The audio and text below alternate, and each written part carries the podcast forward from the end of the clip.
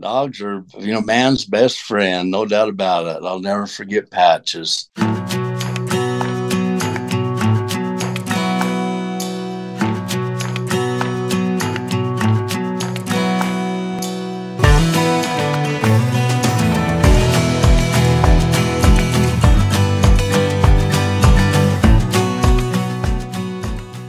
Welcome in to Like a Man. I'm your host, Miles Nielsen. On today's show, I brought on again Troy Jensen, and we discussed a few significant life experiences he had that were impacted by the Wilberg Mine disaster. These stories and experiences will make you laugh, they'll make you cry. This is a really good conversation. Hope you guys enjoy it. Let's give it a listen. Why don't you share with us your experiences that you had and kind of what it was like and how it helped shape you into who you are today, and just share some experiences with us. All right. Yeah. I'd be glad to do that, Miles. Yeah. I just, uh, I was just thinking, I, I, I think your listeners might be interested in a great story about how you and I met. That's been quite a few years ago, back in nineteen ninety-four, when I just got remarried to a girl here in Fountain Green where you lived. And so that's where I, I, I moved to. And she had uh, two kids, Devin, a boy, he was seven, and Shay, Shay Bird, as I call her, she, she was just three years old. And Devin was your age and had come off the road and had got something local, you know, from my driving, to kind of get things started again, this new family and stuff. Then I'd had a daughter from a previous marriage, but then Angela and I ended up adding on two boys to our family. And that's just, I mean, all that, they've all been just such a blessing to my life, you know. And I've had such a good wife. I really appreciate her. She's did most of the work raising the kids and stuff. But I think it was that first summer after we'd been married, the City League has these ball teams all around, and they couldn't find a coach for uh, for somebody you guys' age. And they talked to me, and the deadline was running out, or we wouldn't have been able to have a team. And so I ran down to the city hall and said, hey, put my name down as a coach. If I can get some help, just so we can make sure we're in it, if I can get some help. And I remember one of the boys' dads, Brent Shaw, he volunteered to help out. And we got our uniforms just in time to hand them out. And they say, you got to head down to, it was like the next day we was going over to Fairview to play our very first game. And we had not practiced. We didn't know what positions you was going to be in. But we got over there and kind of sent everybody here, there. And we had just exactly enough guys so everybody could play all the time. But that team, Fairview team, we were playing, you could see they'd been worked with and been practiced. And they, right off the bat, the first inning, they spanked us so bad. I think they, you know, they scored so many runs that they were going to call the game. And we asked, can we just keep playing to get you guys some practice? And they agreed. And we thought, well, we got a lot of work to do. And you guys were so determined and everything, you was ready to practice every night, you know. And even when one of us guys couldn't come and practice with you, you guys was up there throwing the ball and playing and everything and getting better and better. It was kind of like the Fountain Green Bad News Bears story. All of a sudden, you guys won a game. Oh, you got excited and played along, run a couple more games. And you did well enough that we was invited down to the Lions Club tournament. And that was a really big thing here in the community. You go down there and you could, you know, get a hit and win a hamburger, a snow cone, this and that. And you guys won them first, I think, two, three games. Next thing you know, we were playing for the championship. I remember this was God, oh my gosh, guess who we're playing? We're playing that Fairview team that spanked us so bad that first game. And I think they overlooked us. They thought, oh, we'll just win the championship trophy and and go home. Well, did they have a surprise? You guys have improved so much that we were actually winning that game going into the bottom of the uh, seventh inning. They only played the seven innings. And uh, I think we was up by two runs. And oh, I know they were scared. Some of them boys were even crying, we're going to lose. But uh, they happened to come back and uh, win us by one run. But still, you know, you guys took second place in that Lions Club tournament. And uh, I was about ready to call the mayor if you'd have won championship and told him to warm up the fire engine, because we was going to take you up and down every street in town. But uh, I just remember I still got it. I have this baseball that I said, hey, guys, will you sign this baseball for me? And I cap it. And uh, there are ten of you, ten boys' names. I, one of the things I do remember used to give me a heart attack. Remember old Adam Coombs? He used to, when he'd hit the ball, he wouldn't stop at first. He'd just keep on running. And it was home run or nothing. And so he, he probably got the most home runs because he just wouldn't stop. If he hit, he just kept on and going. If they made enough errors, he'd make a home run. But if they got him out, he'd be out. I don't know if you remember that, but boy, the way you guys just played together and, you know, came together as a team, it was just something to be proud of. And we had a big entourage of city people come down, was so proud of you to watch that game. And everybody, you know, whether you won or lost, you know, you was all champions in our book. You know what I do remember is how good Fairview was at baseball. I always remember I hated playing them because they'd always kick our butts every time. And I, I do remember that tournament. And I do remember, I don't remember taking it that far though, but I do remember playing for it. And I remember you and Brent coaching, and Brenton, me, Devin, uh, Ryan Stewart, I'm sure was yeah. there playing as well. I'm, and, and this was the farm league, wasn't it? Where you were pitching? It was, yeah. It seemed like it was yeah. Coach Pitch. Yep. Coach yep. Pitch. I remember that. I remember, I do, I do remember that.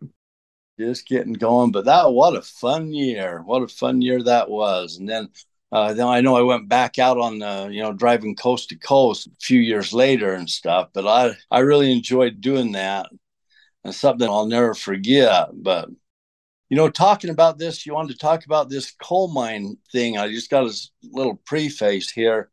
If it had been a year ago right now, we probably wouldn't be having this conversation, because it's just something I had never. Never talked about, something I'd held inside of me for nearly thirty-eight years. It was like that first couple years after that had happened, you know, I'd wake up, oh, I'd have the worst, I mean, I'd wake up in cold sweats, and just really bothered me. And I, you know, I had to, you know, actually, you know, get seek some help for, it really messed a lot of guys' heads up when that Wilberg disaster happened. What, I mean, yeah, you don't really think about what you did and what you had to do until after it was all done. You think, holy smokes, I just can't even believe going through through something like that. And but, well, it was just this last year, one of my assignments in this uh, state calling I have is I go around, we have these eleven wards and branches in our area, and two of the branches are boys' homes, correctional facilities for young boys, you know, got off track and got in trouble, and they've sent sent them to these homes and stuff. And I was scheduled to go speak, and I had my topic and everything. And about a week before, I, I got a call from Mark Coombs, President Coombs, Adam's dad. and uh, he says, hey, Troy, he says, whatever your subject is, don't come down here preaching to the choir. Come down here and talk to these boys about something that'll just get their attention. I said, oh, geez, I don't know what it would be. You know, I was thinking about it. But anyway, I was, I was out on the road, and I, I remember a couple of days, and I called my wife and says, golly, Ange, I, last two nights I've been dreaming about working in the coal mines, back in the mines. I said, I haven't, you know, I have not been in the mines for over thirty years. I, I, I don't know why. Why I'm dreaming, dreaming that, but they weren't bad dreams or anything. They were good dreams. And then that night, next that night, I dreamt them, about them again. And it was just everything, like everything was so at peace. And she she had said, well, maybe that's what you're supposed to talk about. And I thought, oh, no, no, no. Anyway, I went down there. I decided that I was going to tell the story about the Wilberg Mine disaster and how I took part in it. And, um, uh, Anyway, at that time when the disaster happened, like I told you before, you know, I wasn't living my life the way I should. And I was quite a partier. Matter of fact, that time I was smoking like I was on fire and drinking like I was trying to put it out. You know, one of those type of deals, just to party and fool, and kind of got out of control. My life got out of control and unmanageable. But this Wilberg disaster kind of snapped me out of it. I was going through a divorce and I was all alone, just me and my little dog, Patches. And I told him a little bit about my dog, Patches. I came home and they'd called me back and says, "We got you on team number two. Can you come over here?" Then come back. And yeah, yeah. I told Patches, "I'll be back, Patches." And uh, anyway, when I finally did get back, oh, this story, I laid my heart right on a platter. And I had never, ever talked about that. Just like things came to my mind and I told the story. And even that little shuttle driver that drives them from the home out to the stake center there where we met and talked, he was sound asleep right at first against the wall. And I got talking and it even woke him up. And oh, it was pretty emotional for me. I, you know, I had a little bit of t- hard time at times getting through that talk, talking to them boys, thinking back at my, my friends that lost their lives. But uh, when it was all over with, what was funny, I had about five, ten minutes to spare before I had to run down to my next assignment. And I asked, you know, them boys, you know, they have any questions. Well, they'd asked me, they says, "We want to hear more about Patches, my dog." But, oh, God, so I said, "I don't have time to tell you right now, but, you know, maybe they'll invite me back." And sure enough, they invited me back to speak again. And I, I told them about Patches, this little, just this little terrier, little black and white, fluffy, oh, just such the most lovable dog, and kept me company and everything. And we were, we were really close. And matter of fact, that's the only thing I'd asked for from the divorce. I just wanted Patches. She could have everything else. And the story with Patches, and that's the reason I tell you I had five grand dogs, and I just love spoil these dogs to death. And some people, my wife even calls me the dog whisperer at times because I just have such a love for dogs. But it was shortly after that, you know, mine disaster, and uh, geez, it was just everything was bothering. I hear there, I hear that even still to this day, there's still guys that was in on that rescue attempt stuff that they're still in the stress ward. They cracked and they never got over it.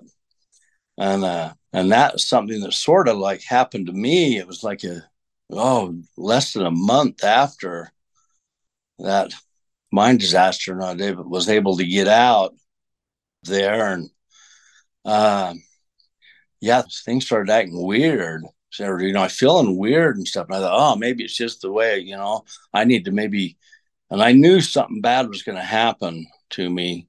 And I went and I checked myself into Saint Benedict's Hospital up in Salt Lake.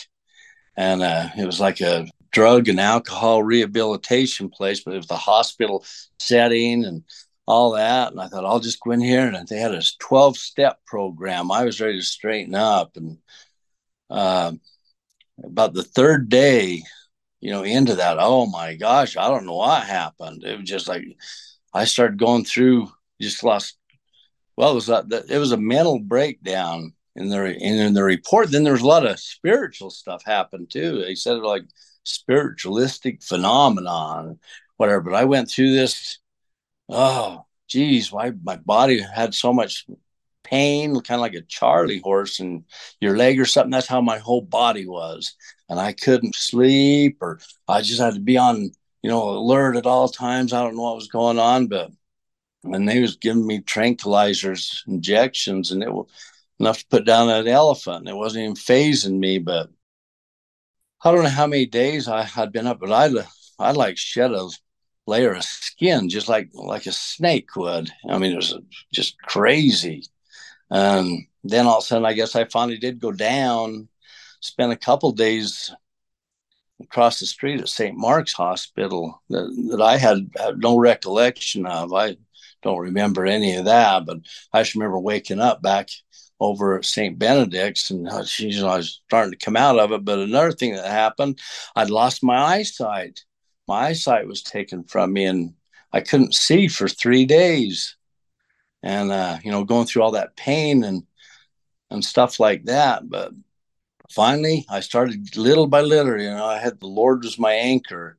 Just had faith that I was going to pull out of this, you know, get my sanity back. And little by little I did. And it was just a thirty-day program, but I'd left patches with some friends over there in Fairview.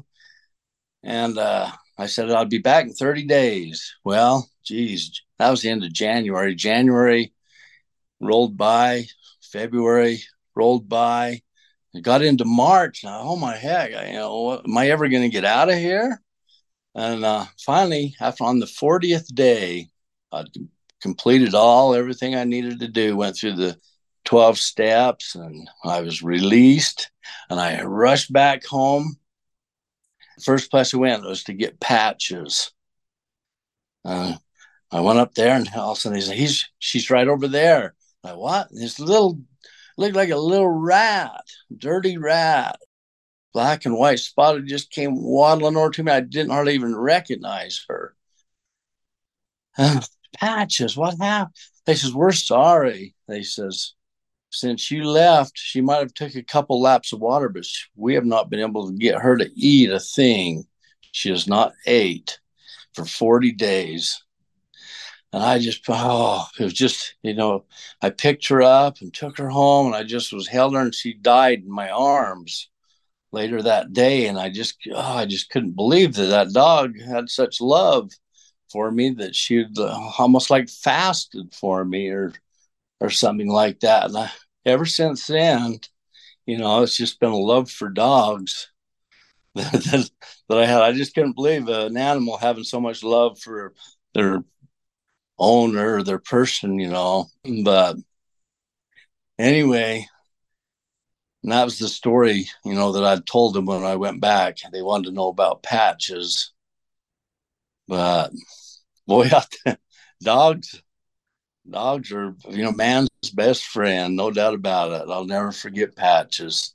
Still got pictures of her. And matter of fact, right now, my grandkids, or my kids got me a puzzle. Landon and McKenzie got me a puzzle with all five of my granddogs. They got pictures sent off, and somehow they made it big. I'm putting a puzzle together now, and I'll hang it on the wall. My five grand dogs. Then I got ten grandkids also. Uh, let's see, thirteen grandkids, thirteen granddaughters, three grandsons. So we got to get my youngest son, Jackson, married up, and he's got to get some boys to go, and them girls are overtaking us. There you go. You know, listening to your story, I remember there was a similar experience in Japan where the dog, the owner, went away. They departed at a train station, and the owner never came back, but the dog would wait at that train station, and they made a statue of the dog. Matter of fact, I watched that movie. It was called Hachi. My wife come walking and she says, are you crying? Oh, yeah. Tank, you know, when I was telling you, when he rode out with me on the road, and I got so attached to him, and And I almost bawled when they when they took him back and stuff. But, oh, heck, still to this day, well, geez, we have such a close relationship. Me and that dog, he just, just, just something that we have that's there that we have.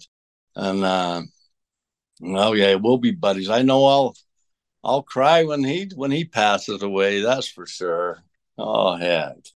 You know, when I was a little kid, with our farm, we'd always get dogs to help us with the sheep and stuff. It's easy to get attached to them. You know what I mean? And I remember one time my brother had a dog, and he, I named it Bear. I don't know what he named it, but I remember there was an accident with that dog, and he passed away, and I was so mad and crying my eyes out and everything. And then I've had dogs too that were difficult to own. You do feel that special relationship with them, right? Yeah. We had this dog named Sinbad. I was just taking a load of over when I was working local. It was probably about the time the baseball uh, team we had that year, but when I was working local, and I was dumping a load of gravel down for the city in Nephi, and it was their dog pound was sitting right to the side of where I dumped, and there's this little dog. Oh, I don't know what it, what breed it was or anything, but and I just walked over there and was playing with it a little bit, and she says, "Yeah, tomorrow we're gonna have to put this dog down. It's been here and was just a little puppy because we've had it too long and nobody wants it or anything." And I came home and I was sitting here, and the kids got home from school, and next thing I know, we're heading back down to the dog pound. And that dang dog was the worst dog. Much trouble. I think one time it cost me a couple hundred dollars. It got in and killed a turkey, and oh, one of the neighbors' t- t- turkeys or something. And oh, but it was so funny when when I was driving, I'd come in in the truck, and I'd come around that corner, and that lazy dog had been sitting there on his duff. All of a sudden, when it'd see me come around that corner, it'd like, woof, woof, woof, get up and run across the street, chasing things away and guarding the house. And everybody would just laugh. It would just do the same thing every time. And one time it went, and it got so big and fat, it went running and tripped and fell and rolled and hurt its shoulder and leg, uh, limping around. Funniest thing, I could almost every time just know what was going to happen when I'd take that corner. Old Sinbad. You couldn't take a walk with him because he'd break loose from you. They'd try to, uh, my wife and kids, they'd go for a walk with a stroller, the kids and everything. And if Sinbad came along, he'd see a cat or something. And I mean, he didn't just chase him. He would harm him. He was a hunting dog or something like that, but he just was mean. And I mean, never was mean to kids, but he had birds or anything. He just, you know, had that kill instinct, you know, had to get rid of him. Got us in, all, in trouble one time, and him and another dog got together that one of the, I think one of the kids brought home. It was a lot, another dog, and they kind of got together, and there's both troublemakers, you know, and it's, well, that's enough of that. But. Well, Troy, thank you so much. This was amazing, and I will never forget Patches now. Thanks for the opportunity. Man, I got emotional while listening to Troy's story while we were recording. That's why I'm short in my speech in a lot of places. I wasn't expecting that, but Troy's story was very touching and very amazing, and I am thankful that he came on to share it with us. I love the transformation in Troy's life. I love the transformation in the baseball team that he coached. I hope that we can all take away that you can change, and you can change for the better, and we need to change and be better. All of us, every day, can work on something to improve our lives. I want to end this one with another manly mystery sound. Let me know if you can guess it.